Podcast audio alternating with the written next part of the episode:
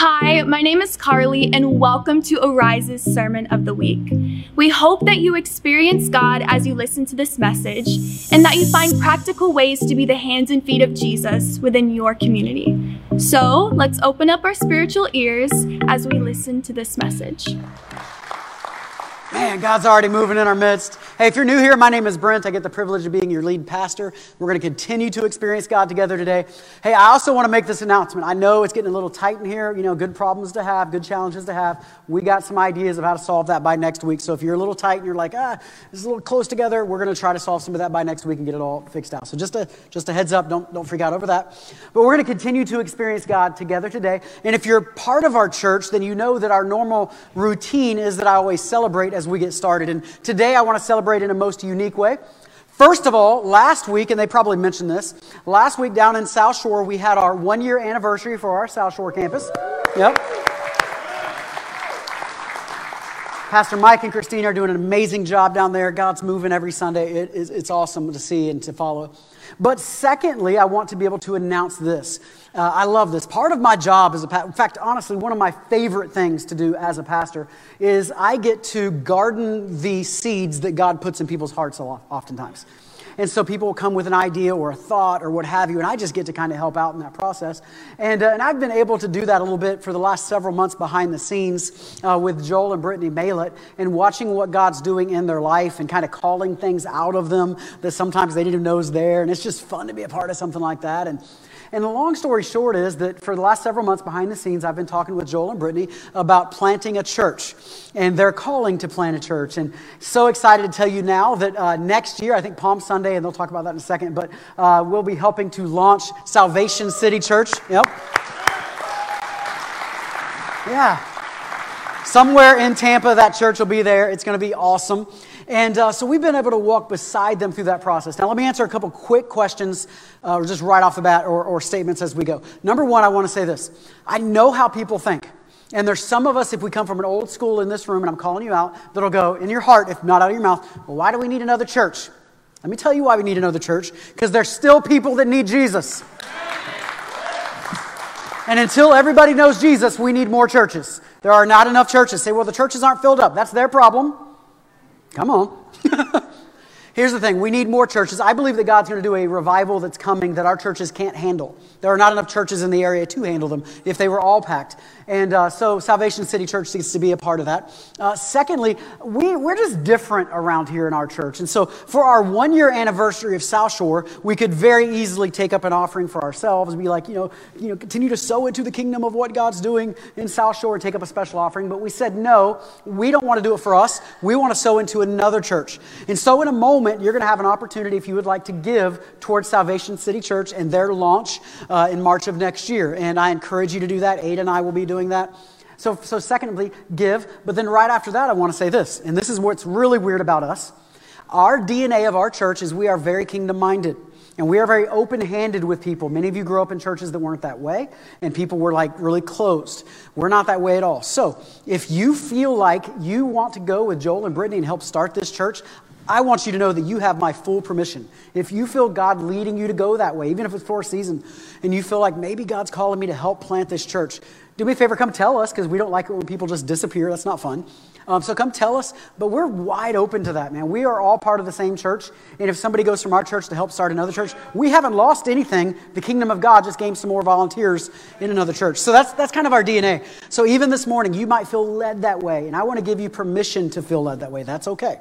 And uh, uh, we are very open with people. That's why God keeps sending us more people. That's why we plant churches out of our church and not just campuses. And so, really excited about that. But just for like five minutes or so, I want to bring up Pastor Mike Braddock, our South Shore campus pastor. Y'all remember him? It's been a while. It's been a while. He is killing it with our South Campus, and he's been working a whole lot with Joel Malett, Pastor Joel, I should start saying now, Pastor Joel Malett at Salvation City Church. And so he's going to interview Joel for just a minute, and you'll get to hear his heart on Salvation City Church.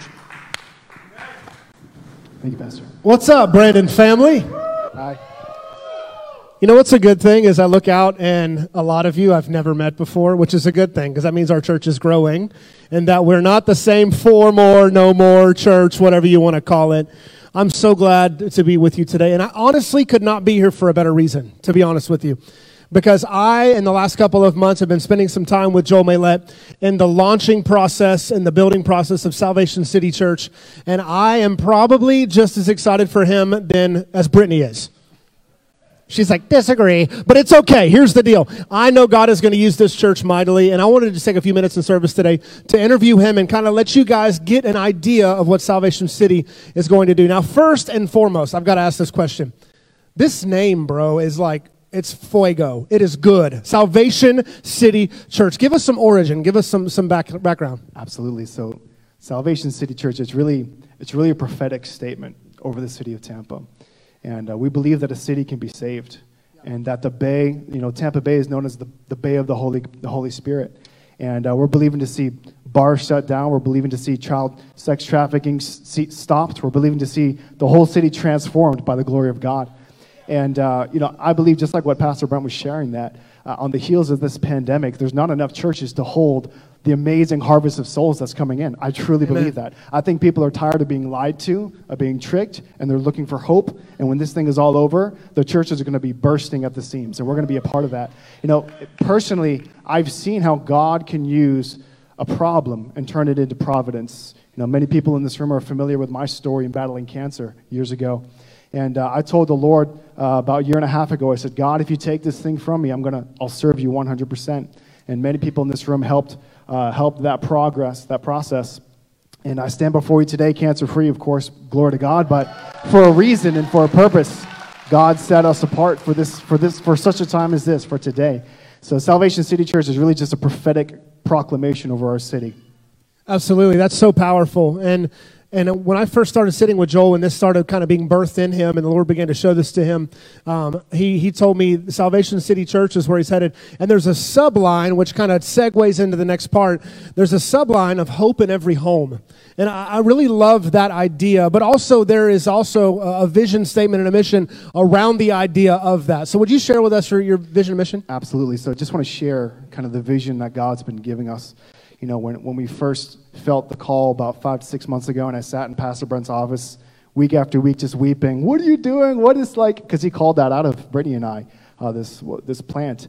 But uh, I decided, you know what? I, I could very easily copy and paste another vision. The vision of this church is so potent and so powerful. But God said, no, I, there's something unique that I want to speak to you and through you. So we go into the secret place, seek the face of God, come out with, with a word or a phrase, and go back to the secret place and come, come out with just a sentence, and weeks and even months of seeking God. And he, he began to show us a 135 vision, is how he revealed it to us. And I'm just going to walk you through, walk us through that for a moment. So we have one mission, and that is to see our city saved through the revelation and manifestation of Jesus Christ in every person, family, home, and community. We got one mission, that's Jesus. That mission is supported by three pillars, three things that are, that are going to be strong, a big focus for us. And the first is Jesus, the revelation and manifestation of Jesus. Having Christ reveal himself through his word, through prayer, through worship, and have him manifest through salvations, through healings, through deliverance, through life change, which we've already been seeing. We've seen six salvations, we've seen two physical healings just in the past few weeks of small gatherings. Um, so God is, God is moving. And uh, our second pillar is the systematic strengthening of families. You know, Brittany and I, we're, we're a young family. We've got our, our third on the way in December, and uh, praise God. I know we're, church, natural church growth, amen, yeah. So um, due uh, December, December 26th, though.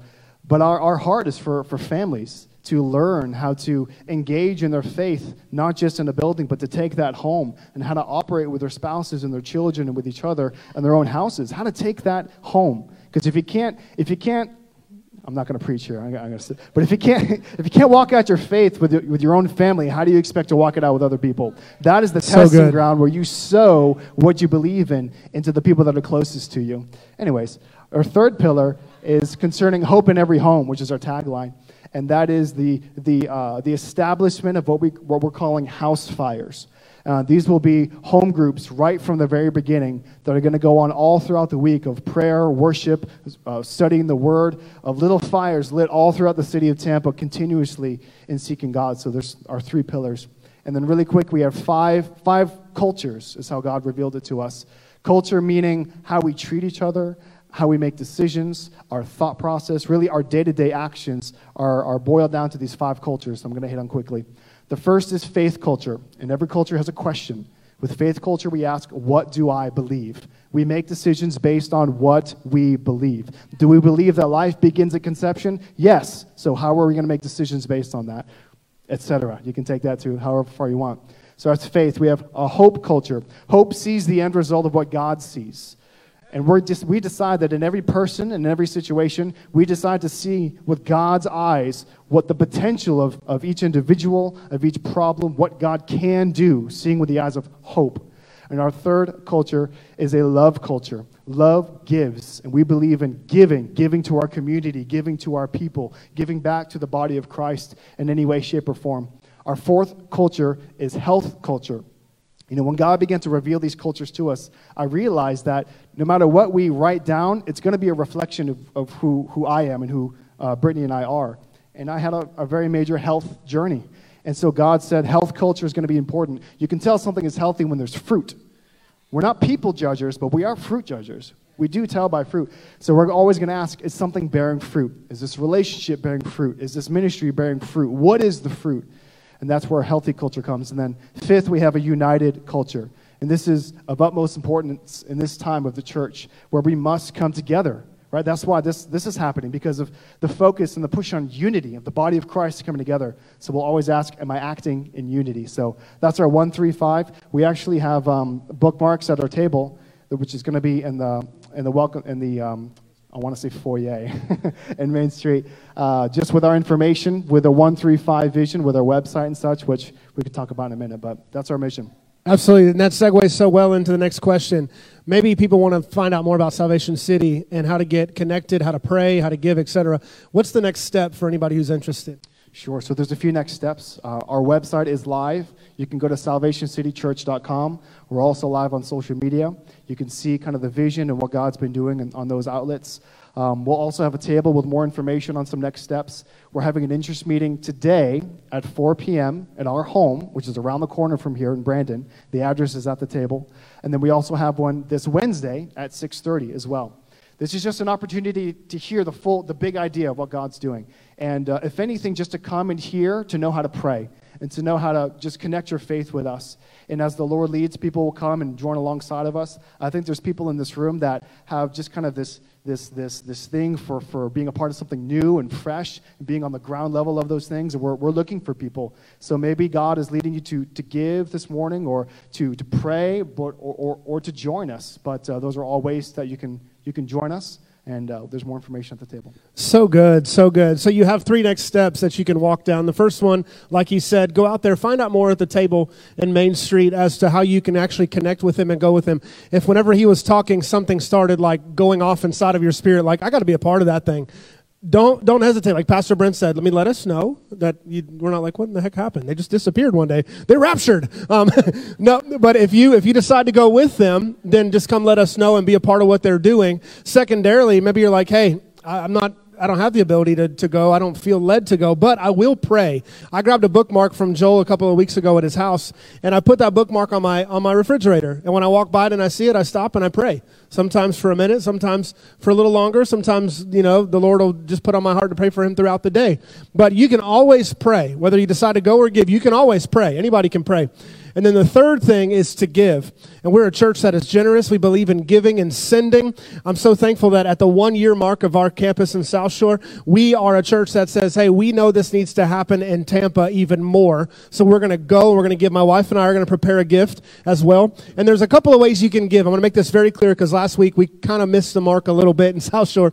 But I want to share with you if you want to give, the easiest way is to give via text you can text the amount, which would be like, you know, $50,000. That's how much you want to give today, right? So dollar sign five, four zeros. Yes, that's four zeros. We know your bank account has at least 12. Um, so you're going to give like dollar sign, the amount you want to give, followed by the word special to 84321. So when you give the amount and the word special, send it to 84321. Go to the Church Center app, look for the special fund to give whatever amount the Lord puts on your heart, as well as the website. And maybe you're like, hey, I've got, I've got some cash I want to put into this, I'll, a check that I want to put into this. On your way out today at the offering stations on the outside of the doors, you can put it in an envelope, put it in the offering. Make sure you write on the envelope Salvation City gift, Salvation City special offering, whatever, to signify where that money is going to go.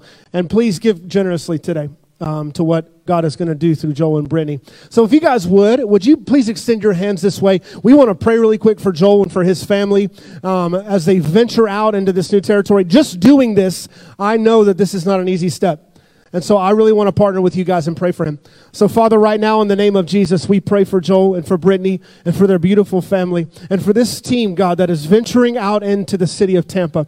And God, we pray right now, Lord, that you would fill them fresh and new with your spirit, fill them fresh and new with vision, God, that they might be able to march and blaze a trail and start a wildfire downtown Tampa, Florida. Father, we pray, Lord, that just as it was prophesied as the Bay of the Holy Spirit, that Salvation City Church would be a culprit, would be a spark that would start a wildfire in Tampa, Florida. God, we pray, God, that in the night that you would give Joel and Brittany dreams, God, as the people that you would send to them. You would send them people who, God, maybe not have it all together, but were polished and passionate for what you're going to do. God, and we just pray, Lord, that you would give them strength, God. Gird them up as the enemy tries to attack between now and March 28th when they launch, God. Give them strength, God. Give them perseverance to push through and to press through. And God, we're going to give you all the glory for what Salvation City does. In Jesus' mighty name, amen. Amen. Come on, give it up for Joel one more time. And without further ado, Pastor Brent. Yes, yes. All right, hey, before we jump into the word in just a second, uh, and, and, he's probably going to hate this, but he'll never forget it the rest of his life. Uh, Miguel, stand up real fast. Yes, you. like I said, Bro, you were just up here at the front worshiping a minute ago, and as you were worshiping, I looked down and I saw your feet, and I saw them walking on continents all over the United, or not the United States, all over the world.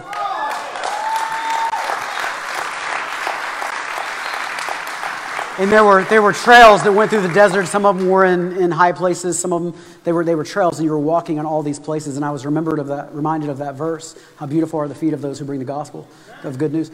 And, and, I'm, and I'm telling you, I don't know if it's as a missionary or whatever. I don't want to, I don't want to kind of create that image. But I do want to say God's going to use you not just here. God's going to use you around the world, right? Yeah, yeah.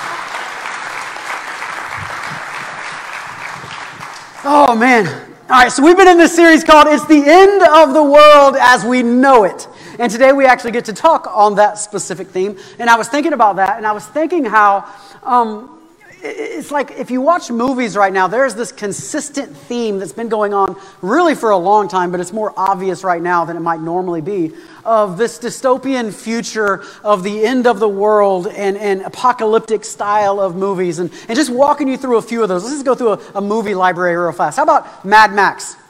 Like we know that's a remake of the old, the old one with, with Mel Gibson and stuff, but, but Mad Max, this, this newer image. How about War of the Worlds? Anybody see that? Anybody actually like it? I didn't think so, but it was still a movie. Um, Day After Tomorrow, I think that's the next one, right? You see that one, right? So this is image of the end of the world coming. This is probably my favorite one on the list, but you can have yours. But Book of Eli. Any Denzel Washington fans in the room? Yeah. Yeah, Denzel is the man. Uh, how about World War, World War Z? I don't know why I can't say that. Yeah, with Brad Pitt. I almost said any Brad Pitt fans, but I don't want you ladies to get in trouble with your husbands. So we'll just, we'll just ignore that one for a second. But I can say this next one. How about uh, uh, uh, I Am Legend and Will Smith? Who's better, Will Smith or Denzel? Yeah, that's nine, nine o'clock said the same thing. We're more Denzel fans, apparently. But I can't go wrong with Fresh Prince, man. That's pretty awesome. But I Am Legend, that's a good one. How about The Predator? I said Predator. I meant Terminator, other movie, other Schwarzenegger movie. Because there's this whole run of, of Terminator movies all the way up until more recent ones that they get worse and worse and worse. Um, but, but the Terminator movie, right? So it's the end of the world, this dystopian, they're trying to fix it. Uh, how about, how about um, very modern, uh, Avengers Infinity Wars, right?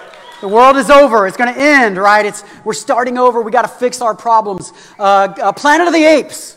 Planet of the Apes, right? We've all messed up. We've, you know, created these apes that took over the world, and that's been going on for a long time, and now there keeps more and more and more movies.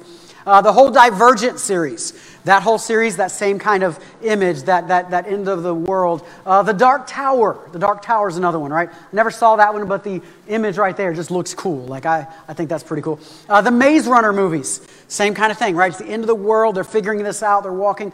And maybe the most obvious one that was also a cultural phenomenon that opened up the doors for all kinds of things is The Walking Dead. Now, that wasn't a movie, it's a TV show, but oh my goodness, the zombie genre coming out of The Walking Dead. And I know, I, I've never even seen. In fact, I saw, I saw, I've seen like clips of it, like when you're like in a store and it's playing. And I'm like, why do people like this? It looks so cheesy. But I know you guys who like it, you're going to throw tomatoes at me in a minute or something because I don't get it myself. But, but there's this whole phenomenon that's coming out of it. And all of these are like this apocalyptic style of movie that's been coming out now for years, right? And thinking about that, how, how, how media almost seems to be telling us the world's going to end. But it goes well beyond that because because right now it's a cultural phenomenon that people are, are buying kits and, and doomsday kit type things, the end time supply kits. And when I was looking it up, I was interested to know that Costco is now selling a $6,000 doomsday kit. So if anybody want a doomsday kit, it's got enough food in it to last like forever, and it's uh, lasts for 25 years. Um, all I could think of is that Office episode where Dwight's eating all those old tomatoes because it's like 25 years. Anyway, um, and so you can buy a whole doomsday kit, which means people are apparently really into this because they have enough of those to actually sell them, right? And then I was thinking about this, and I was thinking this question Is our world unconsciously prophetic? Is our world unconsciously prophetic? Like, is there a prophetic nature to these media, to this, to this sense inside of our own spirits? Because it's not just Christians who say this kind of stuff and follow this kind of stuff, although there's a lot of those. But it's just people in general that watch what's going on in our world and say, we cannot last this way. And it's almost in the DNA of humanity who's made in the image of God to go, one day the world as we know it will end. And you create this dystopian future based on an inner knowing that when you look at the futuristic movies, they are almost always this way. And, and not, only, not only are you seeing it with that, but you see the things going on around the world and different things that are happening. And, you know, the Bible talks about the world groaning. And it's almost like the world itself, nature itself, is almost groaning like we're in the last days or something. And so you end up with our global pandemic and, and all the uh, uprisings that are happening around the world and things like Brexit, which kind of shocked the world. And, and now we have racial tensions and injustice in the United States, but it goes way beyond the United States. It goes to all kinds of of other countries happening. You got blackouts happening, wildfires happening, tsunamis happening because of earthquakes that are happening. You got people that are literally fleeing cities right now, and the population of cities just diving as people run from the cities. You got lockdowns that was happening. You got disunity across the United States.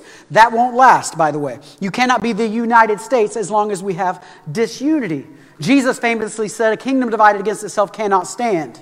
Abraham Lincoln stole the quote and said, A nation divided against itself cannot stand. Make no mistake, he was right, so was Jesus. The more divided we get, we will watch it crumble upon itself. And, but, but, but watching this stuff, and I think across the board, people start looking, going, Are we getting close to the end? Are we getting eerily close to the end of the world that if I'm not a Christian, I'm not even necessarily supposed to believe in? But yet, it seems like culture is screaming at us, the earth is screaming at us, nature, people around the world, that we're in this time. In fact, it, it's funny that people that were watching online today, and you're watching online today, some of you, because this topic just interests people. People want to know are we in the end times? Well, I, I was looking this up and I found this just to be interesting from a slightly different perspective as they polled pastors across the United States of America. And they said, Are we in the end times? And if we are, why are we in the end times? What signs do we have? Now, these are signs you might not automatically think of that are biblical. So, for instance, 83% of pastors said we are in the last days because of false prophets and false teachings happening in our nation and around the world. 81% we said we are in the last days because of the many believers' faith growing cold. 79% said because of traditional morals becoming less accepted. 78% said wars and national conflicts are a sign that we're seeing uh, that, that, lead towards the end times. Uh, 76% said earthquakes and other natural disasters. 75% said the number of people abandoning their Christian faith is a sign of the end times. 70% said famines. 63% said anti Semitism towards our Jewish brothers and sisters worldwide. And, and you see these images and so it asks this big question Are we getting eerily close to the end times? Because it's not just the Bible that talks about it, so does Hollywood. Are we getting to this place? And that's what we want to address today. Now, we've been in this book uh, of Revelation for the last, this is week number six, so five weeks prior to this.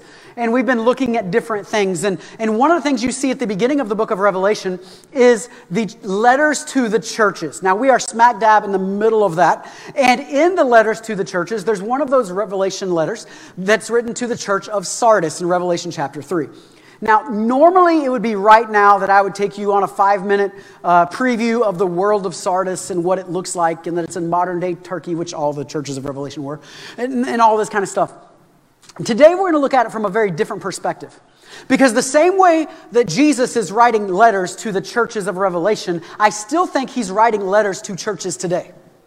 Personal correspondence, it doesn't need to be literally written, but personal correspondence to say the Church of Arise needs blah, blah, blah. I am speaking to the Church of America, the Church of Hillsborough County, and I have a word for them.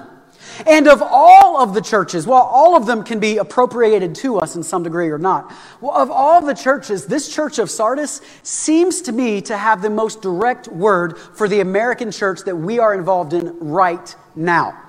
So instead of taking the context of Sardis like we usually do, I want to take that letter to the church of Sardis and actually put it into our context of where we're living right now in relationship with the end of the world and the return of Christ and the rapture of the church and those kind of things. So, are you with me this morning? All right, let's read this together Revelation 3 1 through 6. To the angel of the church in Sardis, write, these are the words of him who holds the seven spirits of God and the seven stars. I know your deeds. You have a reputation of being alive, but you are dead. Wake up! See if I'm just waiting to get somebody. Somebody's going to be dozing off during this message, and it's going to be like the scary part of the movie, and they throw popcorn up, you know. You'll drop their coffee. Wake up, strengthen what remains and is about to die. For I have found your deeds unfinished in the sight of my God. Remember, therefore, what you have received and heard. Hold it fast and repent. But if you do not wake up, uh oh, I will come like a thief, and you will not know at what time I will come to you. Yet you have a few people in Sardis who have not soiled their clothes. They will walk with me dressed in white, for they are worthy. The one who is victorious will, like them, be dressed in white. I will never blot out the name of that person from the book of life, but will acknowledge that name before my Father and his angels. Whoever has ears, let them hear what the Spirit says to the churches. Oh, if I had a whole message, I could preach that last line. We've mentioned it every single week. We are in a moment right now where I believe the Spirit of God is speaking to the church all over again. And He's saying, He who has ears, let him hear what the Spirit's saying. Because right now we hear what the news is saying. We hear what politicians are saying. We hear what everybody else is saying, but there is a select few that can tune into the voice of God and tune out from the voice of everything else and say, God, I got to hear your voice in this moment.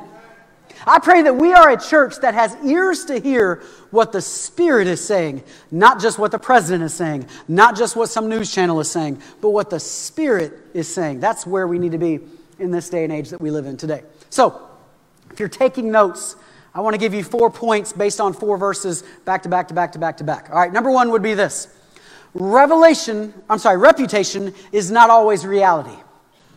Reputation is not always reality. You ever met somebody that had a great reputation, then you meet them and your opinion of them goes way down? I hope it wasn't me, but reputation is not always reality. Verse 1 said, I know your deeds. You have the reputation of being alive but you are dead. You are dead. I wonder, I wonder if America doesn't have the reputation of being alive, but we're really dead.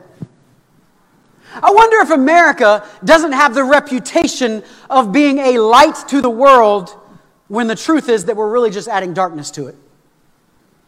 I wonder if, if America doesn't have the reputation of being the country that does good for everybody else at the same time that we are the leading producers of porn around the world and the pedophilia and all the stuff that goes along with it, with human trafficking.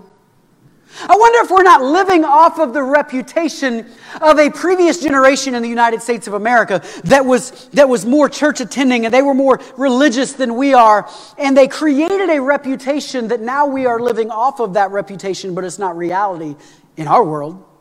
I wonder if we're not living in a world where good is called evil and evil is called good, but yet we still think in some ways that we're a Christian nation. I have news for you. we will talk more about this in a couple weeks, but we are a post Christian nation now, walking amidst a post Christian world. There's no more easier place to see this than the morality that has been flip flopped.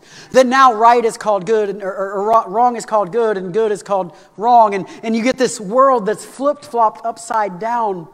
And according to our culture, even the moral high ground has shifted. Where, where it used to be that if I, if I, if I told somebody that, that I'm not going to have sex till I get married and, and that you shouldn't either, they would go, Well, that's good. I'm glad you are that. You may be more moral than I am. I'm not going to do that.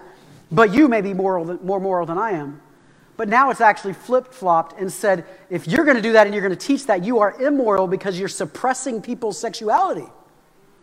So now you are evil for teaching morality. Do you see the shift that has happened? And we have this reputation in America of being one thing, but the reality may be that we're something quite different. I wonder if Uncle Sam doesn't look a lot more like Uncle Rico. There's a few of you that get that.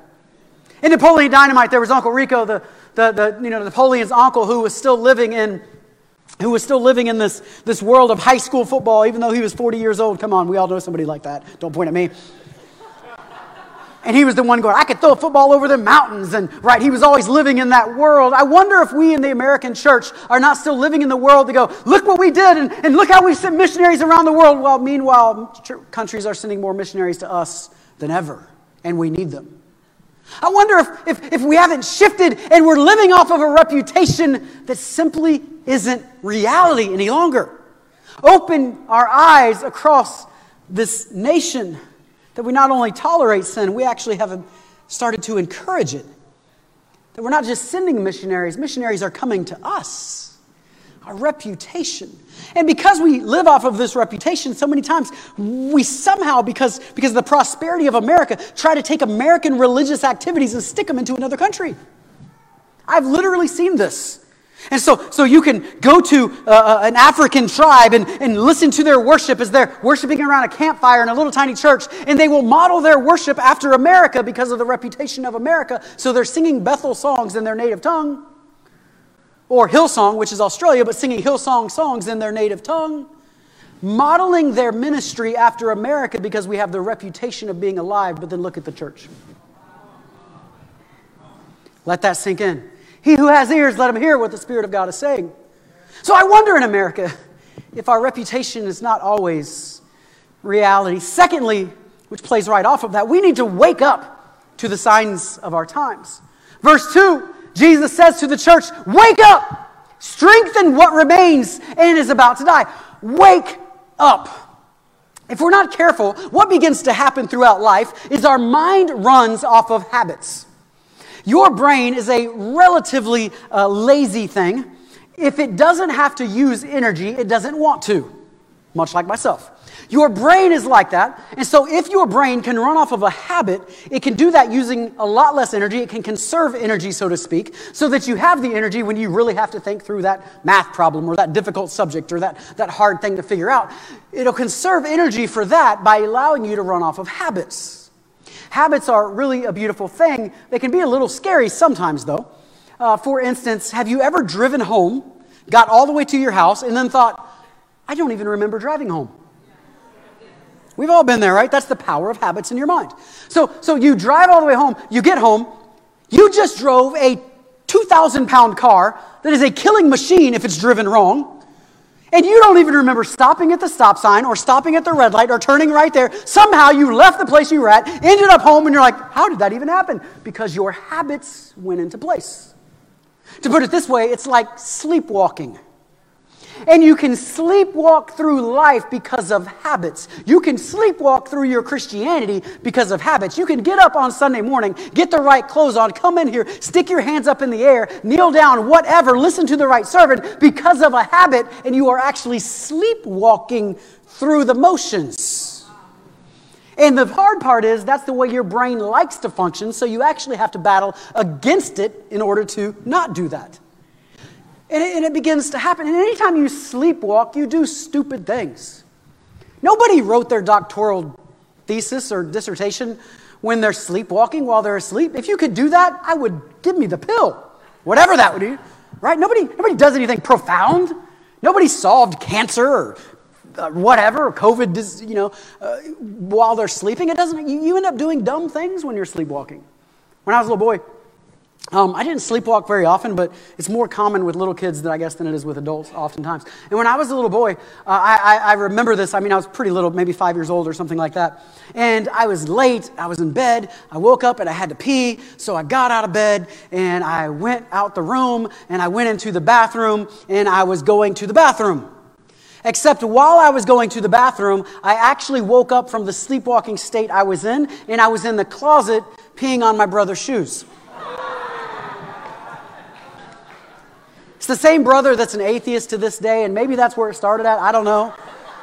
I never actually told him this, so I don't know. You know, he's probably like, why do my shoes smell? Because they dry pretty quick, you know. Next day, they were probably dry. But you do dumb things when you're sleepwalking.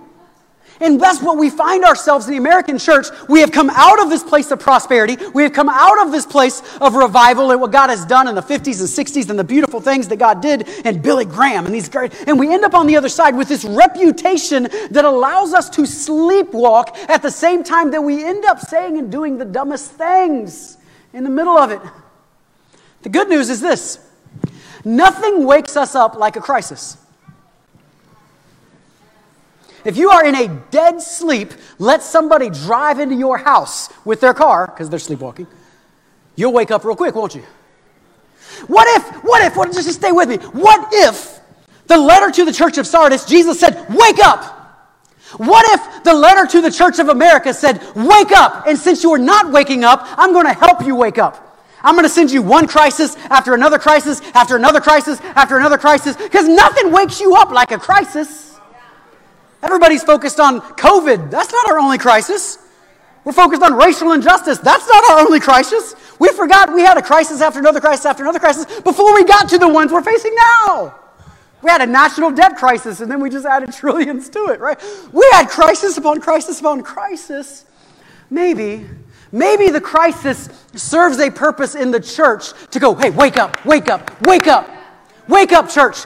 Wake up people who are not even part of the church that will become part of the church. The Ezekiel prophecy to dry bones. Arise out of the dry bones. Wake up, church that is sleeping right now.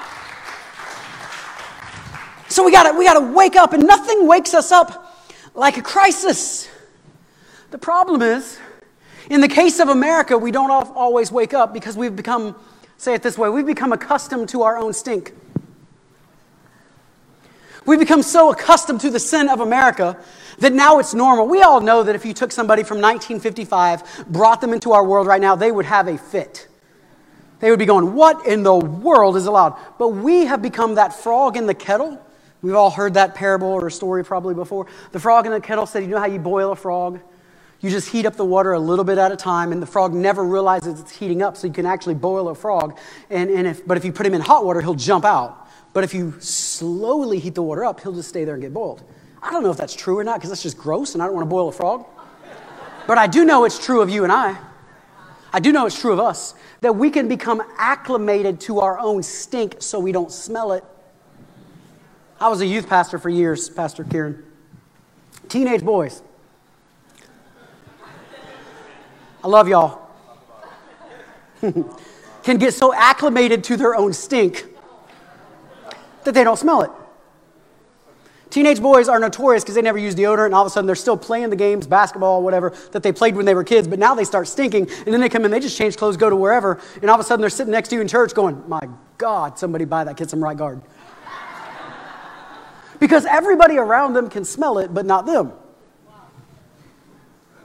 I wonder, I wonder, I wonder, as a person who's traveled the world, if the nations around the world don't look at us going, What have you lost? And we're going, I'm fine. What are you talking about? Everything's great.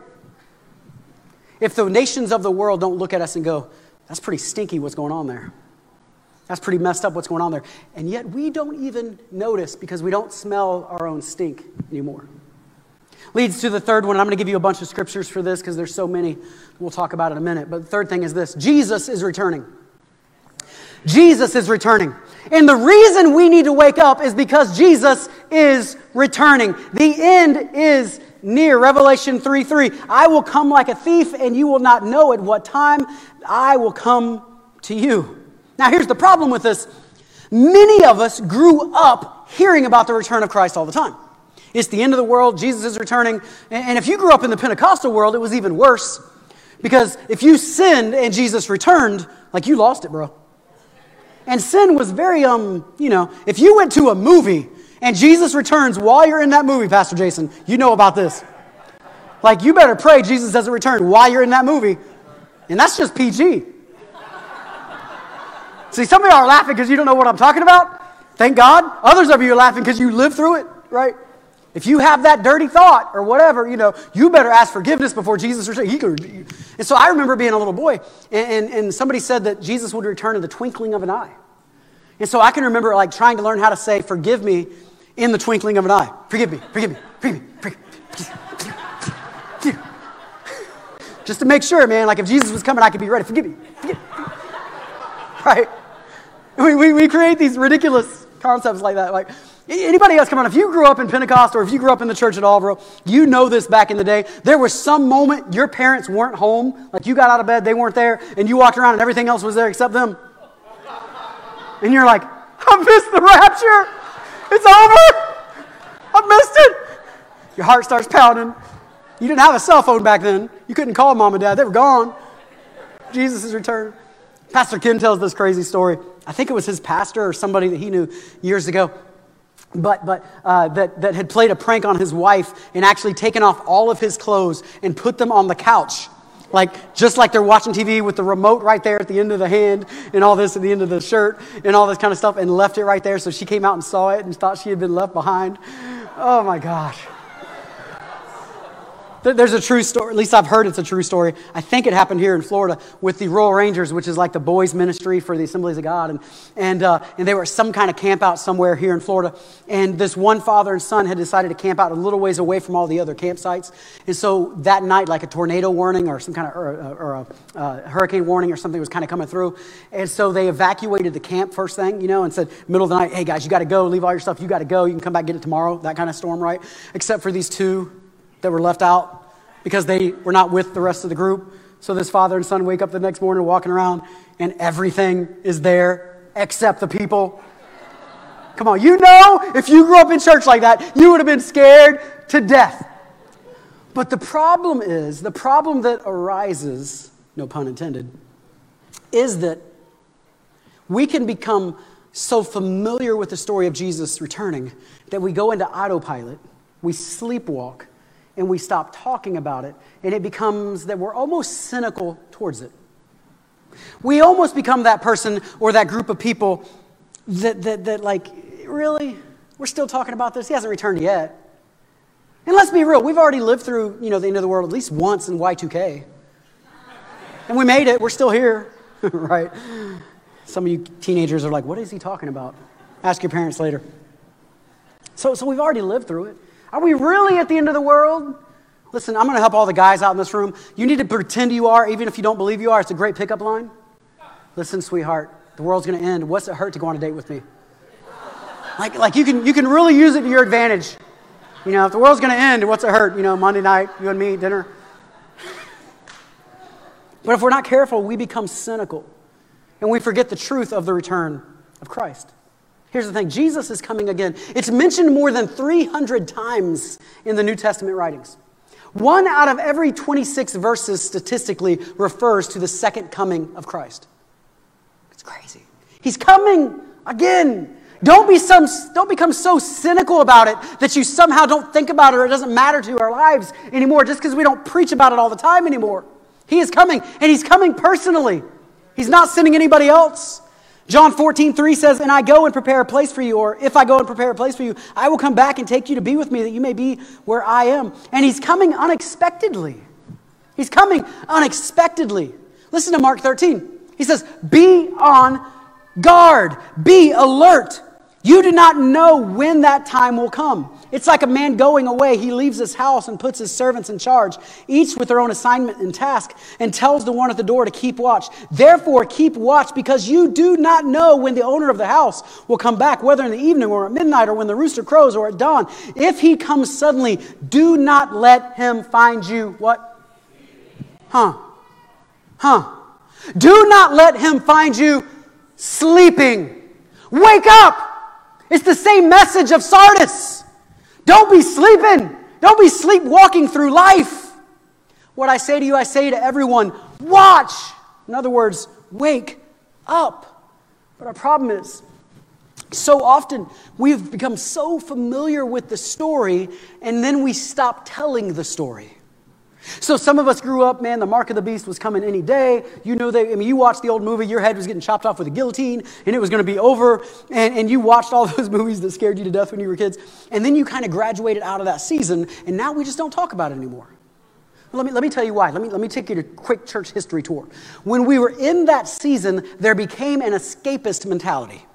I just got to escape from this world. I just got to get out of here, right? Jesus, come back, Lord Jesus, come quickly. We came out of that and said, all right, we don't want to escape. We want to bring God's presence here. Your kingdom come, your will be done on earth as it is in heaven. So it's not just about escaping to heaven, it's about bringing heaven to earth. And so there's been this whole movement of that. But let me tell you what the truth is it's a balance. Both of those things are true. You should be one looking forward to heaven at the same time you're bringing heaven to earth. It's not about preach this way or preach this way, it's about both of them together. At the same time that I look towards heaven, I look towards my eternal home, I pray for the rapture, I want Jesus to come back. At that same time, I'm going, God, let your kingdom come right now on me, through me. Let healing and miracles flow through me. And in that moment, in that moment, we will be changed. In the twinkling of an eye, we're going to be caught up together with in heaven. 1 Thessalonians 4 16 and 17 says, For the Lord himself will come down from heaven with a loud command, with the voice of the archangel, and with the trumpet call of God, and the dead in Christ will rise first. After that, we who are still alive and are left will be caught up together with them in the clouds to meet in the air. So we will be with the Lord forever. We end up in a new body and all our limitations will be gone. Philippians 3 says, But our citizenship is not in heaven is, is in heaven, and we eagerly await a Savior from there, the Lord Jesus Christ, who by the power that enables him to bring everything under his control will transform our lowly bodies so that they will be like his glorious body. You will be transformed. You will be made glorious. Look in the mirror. You're probably not nearly as glorious now as you were. You will be made new and glorious. I will have six pack abs.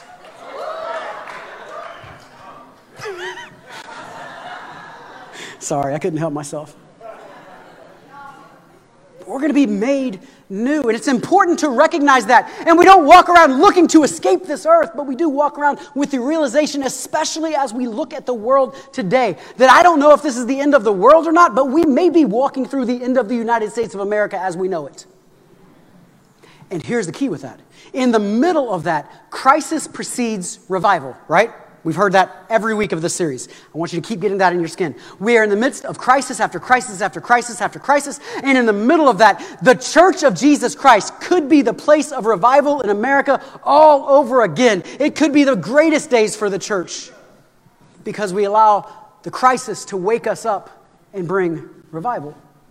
Fourth and last thing Jesus is returning, but he's returning for a pure church. This is one of the hardest things in the American church today because nobody wants to talk about sin. Nobody wants to talk about hurting anybody's feelings. God forbid you hurt somebody's feelings. We've become so fragile that we can't hear the truth. And so I want you to hear this from me in love. Jesus is returning for a pure church. You see this in Revelation 3 and or 4, 3 and 4 and 5. He says, "Yet you have a few people in Sardis who have not soiled their clothes." That means that means they're still walking right. They're not full of sin. They will walk with me dressed in white. Doesn't mean literally dressed in white. It means, it means they're walking in holiness, not dirty from the world. Dressed in white, for they are worthy. The one who is victorious will, like them, be dressed in white. In other words, be holy. Ephesians 5, talking about Jesus returning for his church, says, and to, and to present her, that's the church to Jesus, and to present her to himself as a radiant church, without stain or wrinkle or any other blemish, but holy and blameless. Revelation 19, 7 says, Let us rejoice and be glad and give him glory, for the wedding of the Lamb has come, and, every, and his bride has made herself ready. The bride of Christ is the church, capital C, around the world. Brides are funny about wedding days.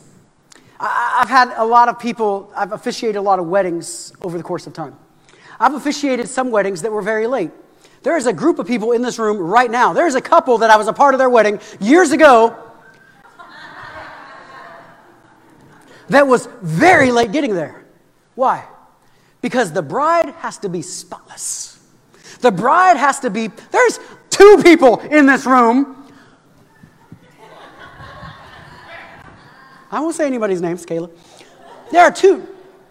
Why, why, why does that happen? Because the bride wants to be perfect. The bride wants to be spotless. She's been playing on the station she was five years old, playing with little Barbie dolls, and they're getting married. And then it's leading up to this day, and she's going to put on that dress 14 times and try on 150 different dresses to find the right one, and, and all this kind of stuff. Make sure the hair and makeup and everything's got to be perfect, perfect, perfect. Why? Because she wants to be spotless for the groom. Can you imagine a wedding? And I don't know, maybe this has happened. I'm sure there's weird people out there. So, so, so can you imagine a wedding, though, where the groom is up here, you know, next to the pastor, and he's all excited. You know, you can't see the bride that day and all that kind of stuff that goes on. So he's up here and he's all excited, and he looks, and they swing open the doors, and they start playing the wedding march, and the bride starts walking in, and she is filthy. She looks like she just changed the oil on a Mack truck.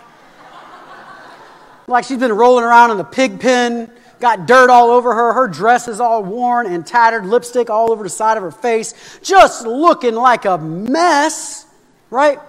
We all laugh because no bride would ever do that. We are the bride of Christ. And in the time that Christ is away from us, it is our job to be preparing for Him. Looking beautiful, which means looking holy and righteous and spotless in His sight, wearing white same reason a bride wears white to this day, because it's a symbol of, of, of, perfection. It's a symbol of, of without blemish. That same idea is the reason we should be wearing white to Christ. But when a, when, a, when a bride walks in in that dress and he hasn't seen her all day, and she's all dolled up, how many times have you seen the groom look over and his eyes pop? He's like, That's my girl. Yeah, she's mine. Yep, yep. And she walks up and he can't keep his eyes off of her as she walks up. That's the way Jesus wants his bride, that's us, to be. It's the way he wants us to be. So, so, so how should this affect us? How should we live, right? How should we be? Here it is uh, 2 Peter 3 10 through 13. But the day of the Lord will come like a thief. The heavens will disappear with a roar, the elements will be destroyed by fire, and the earth and everything in it will be laid bare. Sounds like, a, sounds like a, a, a dystopian movie. Since everything will be destroyed in this way, what kind of people ought you be? This is it right here, ready? Since you know the end is coming, since you know there's going to be a time Jesus returns, and I realize I'm lumping all that together and theologically it's not correct, but stay off me. Since you know all that, how, what kind of people ought you be? You ought to live holy and godly lives as you look forward to the day of God and speed his coming. That day will bring about the destruction of the heavens by fire, and the elements will melt in heat. This is one of the reasons some people believe the world will end like this in nuclear war. But in keeping with his promise, we are looking forward to a new heaven and a new earth, the home of righteousness. Listen, how ought we live? We live holy, we live godly. We live holy, we live godly. You know what we don't do? That is the human temptation, is get caught up in when Jesus is returning. The question is not when, the question is, is he coming back? The Bible is very clear. Christians around the globe, while we have different theologies, all agree with the second coming. It's one of those core principles. Jesus will return. We get caught up in is it, is it Friday? Every, every, if, if you grew up in the era that I grew up in, you know this prayer Jesus, please come back after I get married. right? Every, if you're my generation, you pray that prayer at some point. Like, you know, God, I really like Ada a lot. I want to marry her. Like, give me at least a week. You can come back after the, after the honeymoon. Honeymoon's over. You can return then. But really, God, one week. That's all I'm asking. One week. Y'all are laughing because you prayed those same prayers if you were young men, young women, right? We get caught up in when. And then we do stupid stuff. You know, in the 1800s is the first time this happened in a mass incident. In 1800s, there was an evangelist out of New York by the name of William Miller. They actually called his followers risers, by the way, which is ironic. You'll see why in a minute. Uh, but the, this, this, this uh, evangelist uh, actually predicted the date of April 3rd, 1843 would be the date that Jesus would return. And they knew it, right? And so they were part of the Seventh day Adventist movement, and all these people following his teachings knew Jesus is returning that day, April 3rd, uh, 1843. Jesus is returning that day. So on April 3rd, 1843, they could find his people. Literally, they said about a half a million people across the Northeast at that time period. There were some of them that climbed up to the top of mountains because they wanted to be the first ones to go. I'm going to get a head start on everybody else. Right. Yeah, you're down there, I'm up here. Ha ha. And literally, they said there was, uh, there, there was other ones that would go next to graves of their loved ones, right? So if you had lost your spouse or something, they sat down next to the grave because when the dead in Christ shall rise, I'm going with them to heaven. I'm not going by myself, I'm taking my spouse. It's kind of sweet. It's kind of romantic in a kind of creepy way. Right, you know. My favorite one is they said that there were actually some rich, you know, kind of to do ladies, you know, very at that time period. And those ladies all went out to a town by themselves or went outside the town by themselves because when they got raptured up to heaven, they wanted to make sure they didn't have to go with everybody else. Because we're first class people, not those kind of people. Right. Come on, y'all. You can at least laugh at that. It's just so sad. Like, I'm not sure they would get raptured, but it's hilarious. And so, so often we find ourselves in that place, right? We get locked in this ridiculous idea of like when Jesus is coming. I don't know when, but he is coming, and I do know it is pretty clear the signs towards the end. We get caught up in America seeing only American signs, not world signs. Well, well, Christianity is dying. That's not true. Christianity is booming in China. Christianity is booming in other countries around the world. It's hurting in America, big time. So, so don't get so caught up in American struggles and crisis that you don't see the world. And I don't know if I can tell you that we're at the end of the world, but I can tell you the United States cannot last in the way we are functioning now long term. We cannot last as a divided country. And therefore, it's our job as Christians to be bridges oftentimes, not people that cause the divide to be even further. So, so we need to, so, so if we can't predict the date, what do we need to do? We need to be ready. We need to be ready. Matthew 24, he said, So you also must be ready because the Son of Man will come in an hour when you do not expect it. Mark 13, he said, Therefore keep watch because you do not know when the owner of a house will come back. I read that to you earlier. Whether in the evening or at midnight or the, when the rooster crows or at dawn. If he comes suddenly, do not let him find you sleeping. Do not let him find you what? Same letter to Sardis. The same letter or same thing that Jesus said to his disciples, same thing that God is saying to us today. Wake up. Wake up. Wake up. Allow the crises that are happening around us to shake us a little bit, to make us open our eyes at the world around us and say, listen, because you don't just need the Bible to shout it to you, media shouting it to you, Hollywood shouting it to you. We just went through all those movies. Nature is crying out to you, shouting it to you as you watch things happen. And crisis after crisis to get the church of Jesus Christ to wake up. And you know what you call something that wakes up? Revived. That's why I believe that this crisis that we're facing will revive and wake up the church and cause a stirring that in the middle of things that are a mess in our world, you can see the church of Jesus Christ be stronger than it's ever been in the United States. Because we get revival happening as we wake up wake up. So, how do we live holy and godly lives? We watch and we pray. We store up treasures in heaven. We do our best to, to stay pure before the Lord. In a, in a real sense, not just in the natural that, that some of us grew up with, but living holy before the Lord in our own hearts and recognizing our own sin patterns and, and living holy before Him. Anybody remember when we used to do rapture checks? That was a rapture check. Are you ready? Are you ready? I close. This, this, this is it. Last thought. Revelation 3 5, I told you I'm going verse by verse, says this I will never blot out the name of that person from the book of life, but will acknowledge the name before my Father and his angels. There is a book of life. The question is, is your name in it? There is a ledger of those who are on God's side and those who are not. There is a ledger of those who have surrendered and given their lives to Christ and those who have not. Here's, here's the kicker. Let's, let's, let's go all the way back to the beginning. In all of our movies about the end of the world and everything's going to end and, you know, this, this apocalyptic style of movie, you see this pattern over and over and over again. The pattern goes like this that, that somewhere along the line, humanity messed up. Now we're on the other side of it somewhere. We need to go back and fix it so that we don't mess up or restart it somewhere else over here.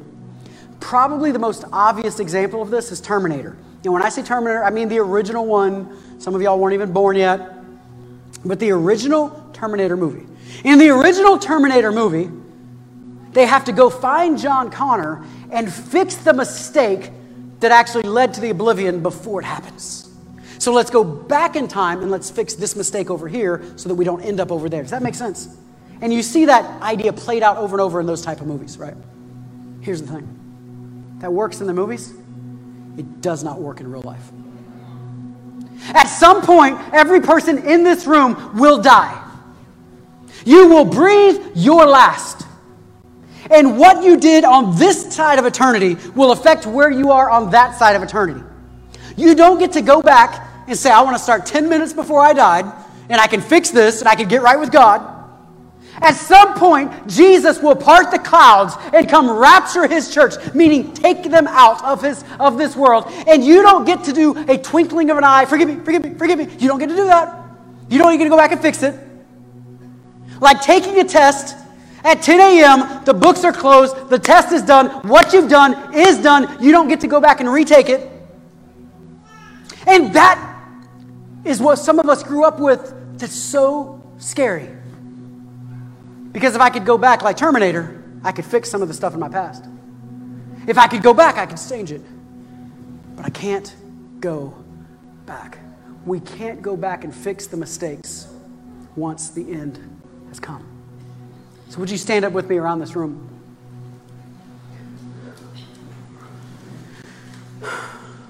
There's no do overs. When I was a kid, we'd play football and all that kind of stuff, and somebody would kick the ball out of bounds, and we would say, Do over, do over. There, there's no do overs in this. Once that final clock punches, once Jesus returns, once the end of the world happens, once you breathe your last, there's no do over. It's what you have done now that matters. So, as we wrap up this service, would you bow your heads with me for just a second? There are some of you in this room, some of us, that we're not walking with God. There's some people that you never have been. You've never had a, a, relationship with Jesus Christ. Maybe you had a relationship with the church, but never had a relationship with Jesus. There are others that you've walked away from God.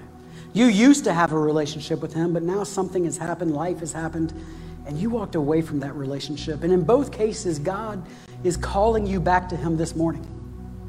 And I want to be clear not out of fear, not out of the world could end tomorrow. But the truth is that is that, that, that could happen. The truth is we're not promised tomorrow. You could be in a car accident tonight. And you don't get to redo it. So God's calling you to this place to say, I will live for him. And by the way, God could have had you live any time in history, but He chose to have you living here today, which tells me that He has a special calling on your life. That you have special gifts that you may never have even touched on. You may not even realize that God wants to use you during this unique season of world history. But there's some of us, and we need to make our lives right with God this morning. I want to pray over you in just a moment. But if that's you in this room, just stick your hand up and wave it at me so I can pray over you. Amen. Amen. Amen. Amen. Come on, around the room, just, just pray with me. Say, Jesus, I need you. Forgive me of my sins. Wash me clean. Make me pure. And from this day forward, I will follow you. I surrender completely to you. I give you my life. In Jesus' name. Amen. Amen.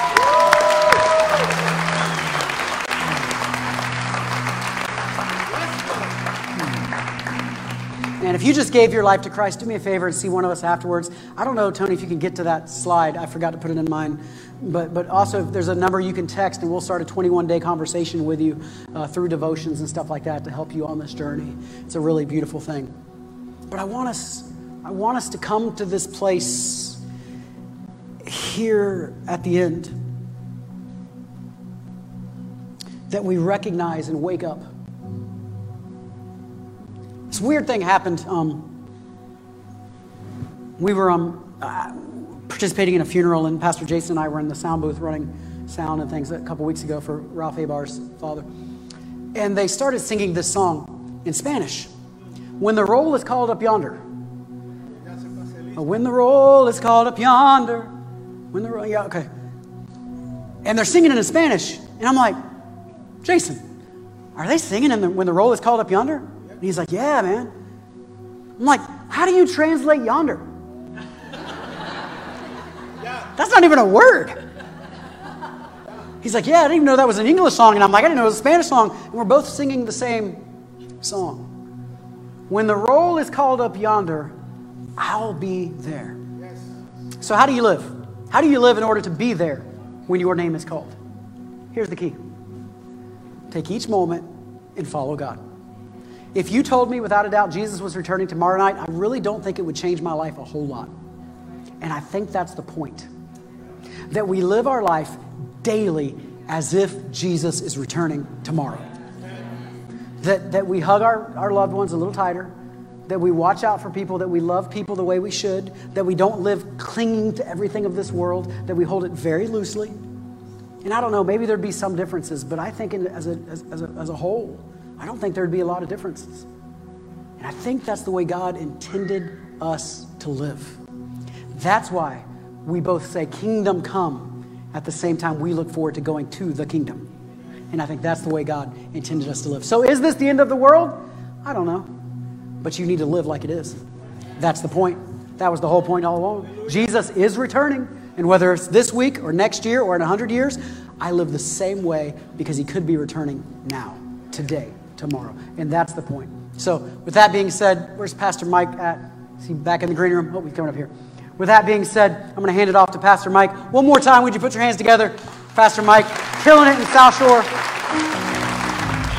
Hey guys, wasn't that such an amazing message? If you enjoyed it, be sure to subscribe to our YouTube channel and to follow our podcast. Also, make sure to share this with your friends on social media and use the hashtag MyAriseChurch. For more information or to give to this ministry, go to myarisechurch.com. I hope to see you guys soon.